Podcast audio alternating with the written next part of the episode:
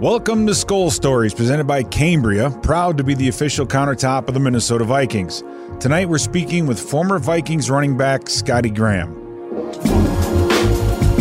Well, the Vikings fell to the San Francisco 49ers 34 to 26 as too many mistakes and a persistent running game from the 49ers proved to be too much on Sunday. And, and a couple of the key stats time of possession against the Rams, 39 minutes, against Jacksonville, 38 minutes, against the Vikings, 38 minutes. The turnover battle, we lost. We gave up gave it up twice. We got it once. I mean, I thought after that first interception, I'm like, we got Garoppolo's number. And then the big turning point is an ungodly amount of points that we have given up in the last two minutes of the first half. It's what happens at the end of that first half between them scoring the touchdown, the turnover, converting on the turnover, and the double dip on the, the beginning of the third. Yeah. It was just a, a terrible well, and that's, and, and that, sequence. And that's the asterisk to the Minnesota turning the ball over twice, is we did it in the shadow of our own goalpost, for God's sake. The running game from San Francisco got us. Elijah Mitchell and Deebo Samuel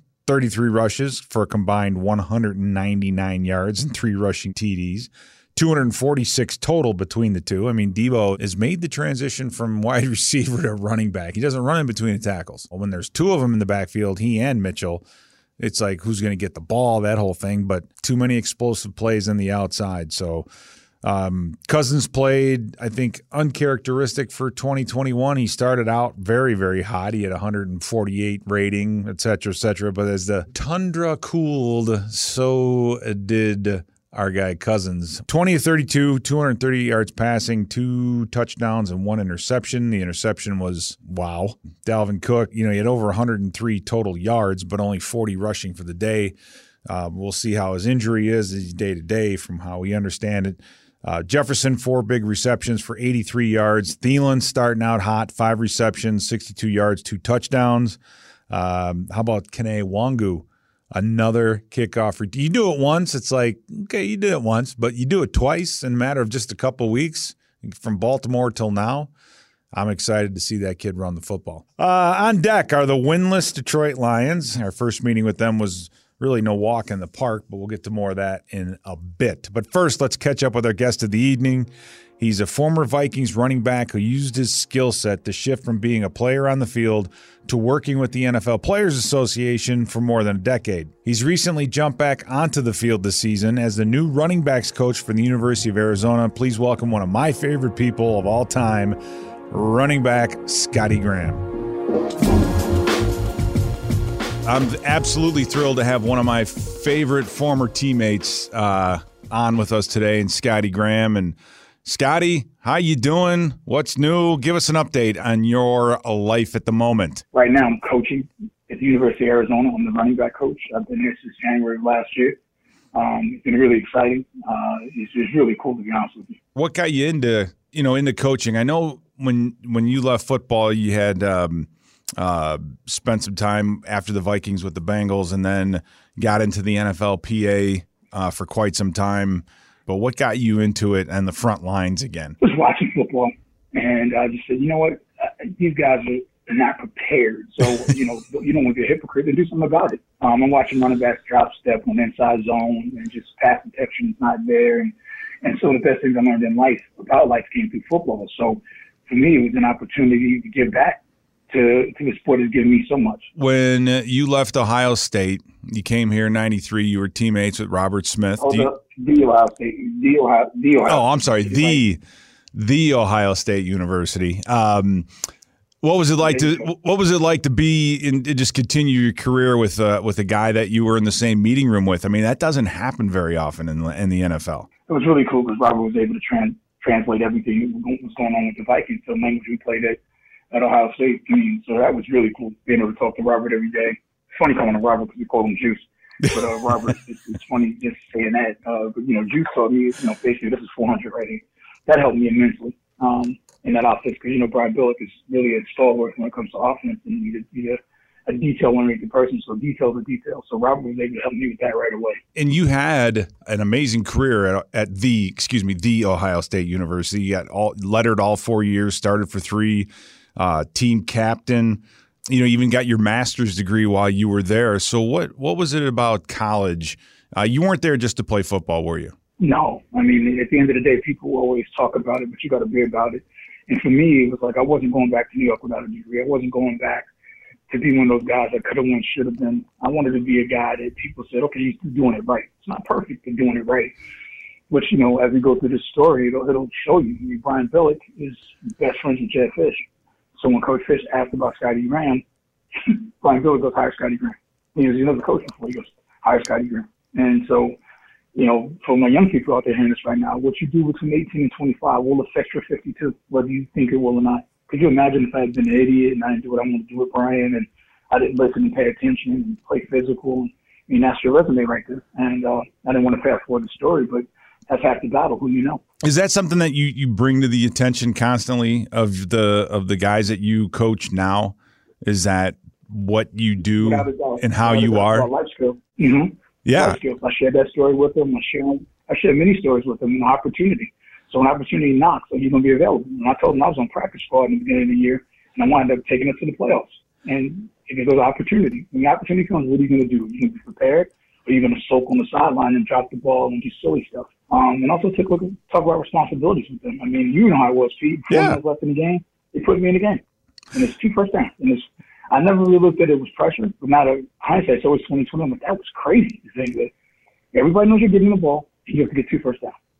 and I did it. So Amp, Amp, Amp Lee and I laughed all the time. He said, "Man, they set you up like it's like a like, punt return. Don't do it in the box." I said, "I didn't really look at it like that. I just said, read the tackle, read the nose guard, and get upfield." I would love to be a fly on the wall in your meeting room because I would assume that an 18 year old that that sits down with you he knows what you know i'm sure you kind of get they know what they're going to get when you uh, talk to them in the recruiting process but you're you're hardcore with them aren't you i mean you're just you're just letting them know how it is and teaching them and like denny green would always say you know my job is to teach reality and it sounds to me like that's what that's the point you're trying to get across to these young men yeah it's pretty exciting to be honest with you um, because you know for them it's about trust and the first thing I tell my guys when I meet them, and when I met them this year, anytime I meet a recruit, anybody new is, don't give me any trust points. I'm going to give you a hundred. If you allow me in three weeks, I'll catch you. And I'll trust you like then you trust me. And they all go, no, no. And I'll take a point away because they're like, okay, you're at 98 right now. I'm at one. And about a four, four weeks gone, I'm like, right where I need to be. And I always tell them to be themselves. You have to be yourself. Because if you're not yourself, and that's one thing that you can share with you know, one thing about playing for that for, for Coach Green at that time and Coach Willingham and that staff was we had a bunch of guys that just love playing football. And I don't think the young guys and young people now really love football. I think they like it. They like having letters and three stars and four stars. I was a minus zero star. I mean, I wouldn't have been drafted in the modern day draft, but I could play football. And then he chose people that could play football. Yeah. I mean, if anybody out there listening, Pete Bercich would knock your head off completely. I hated going against him. Like, God, he was going to hit me. He was going to be solid. I'm like, man, this dude is so solid. I'm thinking practice, Pete, just just take one step slower, man. Gosh, I'm trying to save my body for Sunday. But he came in and bang, knocking people out. So we, uh, that's the beauty of playing for Coach Green at the time. It was such a good team and family atmosphere. And the locker room, man, you couldn't trade that place. Oh, man, no. With Johnny Randle. You think about all the famous we played with. Between Chris, that's four, I can name four right now. Chris, you didn't play with Chris Doleman, but Cris Carter. Oh, I, I got a, I got a little time with I got a little time with Doleman, so I got to know him a little bit. Hopefully, he's, he's resting in peace right now. Um, the Dole was great. I mean, you think about that playing with Chris Doleman. Yeah, he's top five sack leaders all the time. It just it was it was a funny place. Eddie McDaniel. I mean, Jack, Coach Jack, Jack Del Rio now. I mean, it's, it's actually hilarious now when you look back at it. The people in that locker room. It, no, it, it is, and you know, Randall McDaniel's of the world, Mike Morris's of the world. I mean, we had you know um, oh my! I, it's like Chris Walsh. Chris Walsh. I mean, Walshy was always one of oh, the best. Man. They were characters. Now there was another guy uh, in your position coach, and Tyrone Willingham, who went on for you know left uh, Minnesota after a while and became a head coach. What do you? What did you take away from your time with him? I was sticking for details. He didn't. I was a simple man. I mean, he still eats me every morning. Um, I had a uh, coffee with him, and uh, yeah, he drank some coffee, which was unbelievable. Yeah. Uh, he, I did the internship with the 49ers, uh, the minority internship, Bill Walsh minority internship, and he has a house in Palo Alto. So I called him and told him I was doing it. He came by the hotel and he's like, if I could do anything for you. He's still he's still in great shape. He volunteered with the golf team at Stanford. And, you know, I've learned a lot from Coach Ty. I mean, I, I can call him right now and he pick up the phone and just laugh with me. And, and he give me advice. So it's always being able to go to a guy like that that has achieved so much. In fact, went to alma mater um, and coached after leaving Washington in Stanford. But he's he's an he is an amazing man. I'm very lucky to have him in my life still. He was definitely intense. You know what I mean? That guy was. He, he never walked upstairs. Always ran upstairs and I mean, you guys, you guys would have fun with him about the Tyrone Willingham shows and you know all those things. But Vencie Glenn and guys like that, just they just they just you guys, we just had fun. You know what I'm saying? We did work hard, but I'll tell yeah. you what, we did have a lot of fun. Do you, I told the other guys, guys the other day, we didn't even make those deals to us. We can go outside for 45 minutes or go inside for an hour and a half. Outside for 45 minutes, let's go. but yeah, I tell, I, you know, I tell the running back stories like, "Are you kidding me?" I'm like, "No, 45 minutes. We did a perfect practice. We were done with it." Skol Stories is presented all season long by Cambria, proud to be the official countertop of the Minnesota Vikings. We'll be back with more Skol Stories right after this. It's football season at Mystic Lake with Vikings drawings. Enter casino and digital drawings for prizes like season tickets, away game trips, and an ice castle fish house. Get details and enter now at mysticlake.com slash Vikings. Now let's get back into our conversation with Scotty Graham you led this team in rushing in '93. What are some of your memories from back mm-hmm. then in the dome? And um, you know, uh, what games stand out in your mind when you sit back and look on your career? Really, it's practice. To be honest with you. Um, remember at that time, Pete, our defense was number one in the NFL. Yeah, it was. Saw Tony Dungy on the defensive side. I mean, that's it was playing against those guys in practice every day was so hard. That, to be honest, the games were easy. So for me, it was proper preparation and perfect practice. I got a chance to practice against Jack Del Rio, Johnny Randle, you know, every single day. So Todd Scott behind Randall McDaniel, hide behind the second. Yeah, Todd Scott too. Forgot about Todd. I talked to Todd about it two months ago.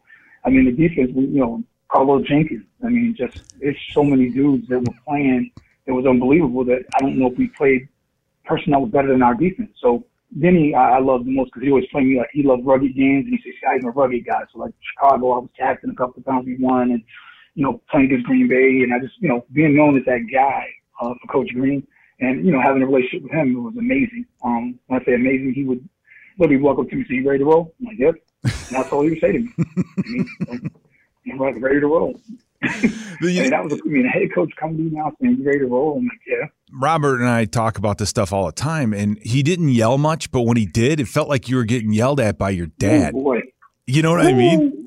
hey, you remember that day? You Remember that day? And I'm gonna say the player's name. He said, "Are you sleeping? Are you listening to me?" Like, I hear coach. I didn't ask you that. I was like, oh my god. I'm not gonna say the player's name. But when you're laughing, I know our listeners are getting this. Like he was like, "Are you listening to me? Or do you hear me?"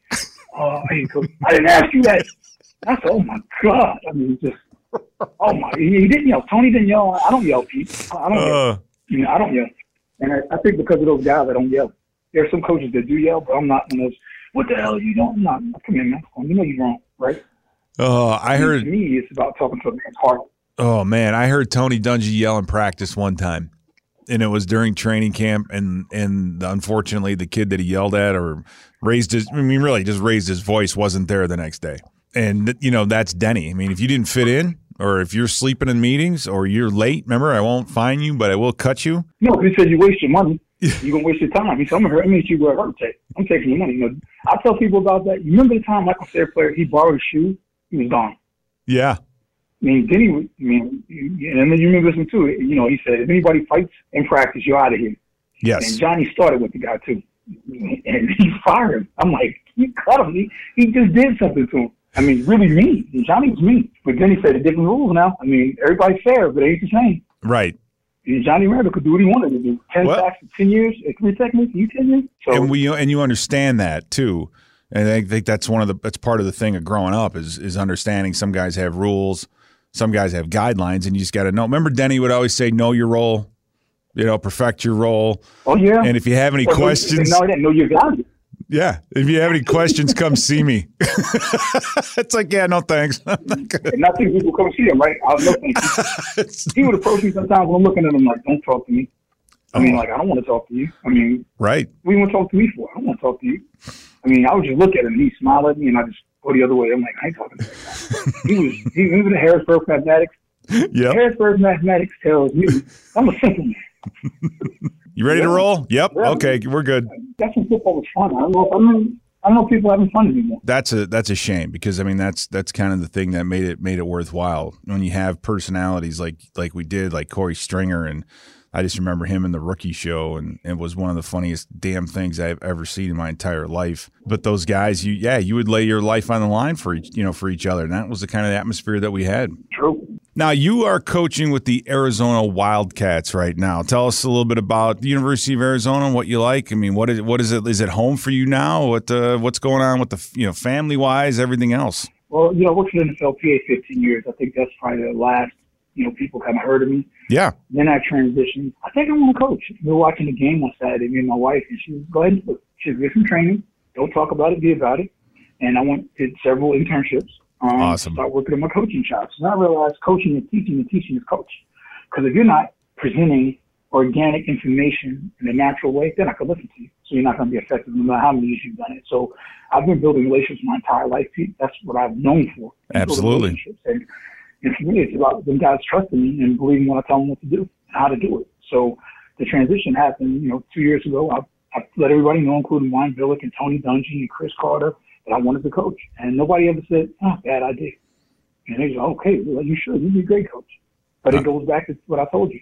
When people ask about you and they say good stuff about you, you got an opportunity. That's my favorite part about Scotty Graham, right? Is, is that – all that did for you and all you needed for it to do was open the door. And once you got your foot in that door, you, are going to take it over and, and you're going to take, and I'll say it now, I know you will take this coaching as far as you want it to go. Now, you know, whether you want to be a coordinator or a head coach, I don't know it's there. I'm just saying, Scotty. When I found, you know, when I when I learned you were at you know University of Arizona and you're the running back coach, I'm like, yeah, of course he is. And it's like you want to just tell those kids in that room when they're 18, 19 years old to say, listen, the way you conduct yourself, it's going to matter. You don't want to think about when you're 40 or 50 right now, but it is going to matter someday. You're not afraid to run into anybody you played with here in Minnesota because we all knew who you were. You know what I mean? I appreciate that, man, coming from you number of respect for Pete.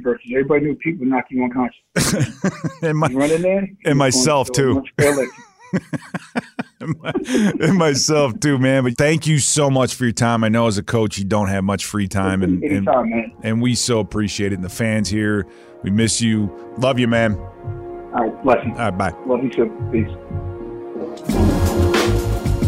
Thanks again to Scotty Graham for joining us tonight. I know he's going to do great things with those young men out at the University of Arizona. All right, let's look at our Northern Tool and Equipment keys to success. Northern Tool and Equipment brings the power with top brands like Milwaukee, Steel, Lincoln Electric, Honda, and more. Northern Tool and Equipment, quality tools for guys like you, Jay, with serious work. So we're heading to Detroit Rock City this weekend to face a winless and desperate, you know, Lions squad. I mean, they've been fighting. Dan Campbell knows how close they've come to winning at US Bank Stadium, and I'm sure they're going to go for broke this weekend as the Vikings come to town. The Lions are currently 0 10 and 1 after losing to the Bears on Thanksgiving. And I think about that loss to Baltimore. Uh, unbelievable. So uh, they've held opponents to under 20 points in five of 11 games this season, including the last three versus the Steelers, Browns, and Bears. Not quite the gauntlet of offenses, but still, you know, you hold a team under 20 points. This is the NFL. It took a last second 28 yard field goal by Cairo Santos uh, for the Bears to put them away on Thursday they shot themselves in the foot. It's like teams that do this stuff, you look for those kinds of things. They had the ball drive earlier, two holding penalties in a row, got them to a third and 38. They punt. It's third and 13 for the Bears, and the Lions get another penalty. They move the chains. Eventually, you know, goes on to to to be the game-winning field goal. So we know what this is all about. You know, penalties at the wrong time, turnovers at the wrong time.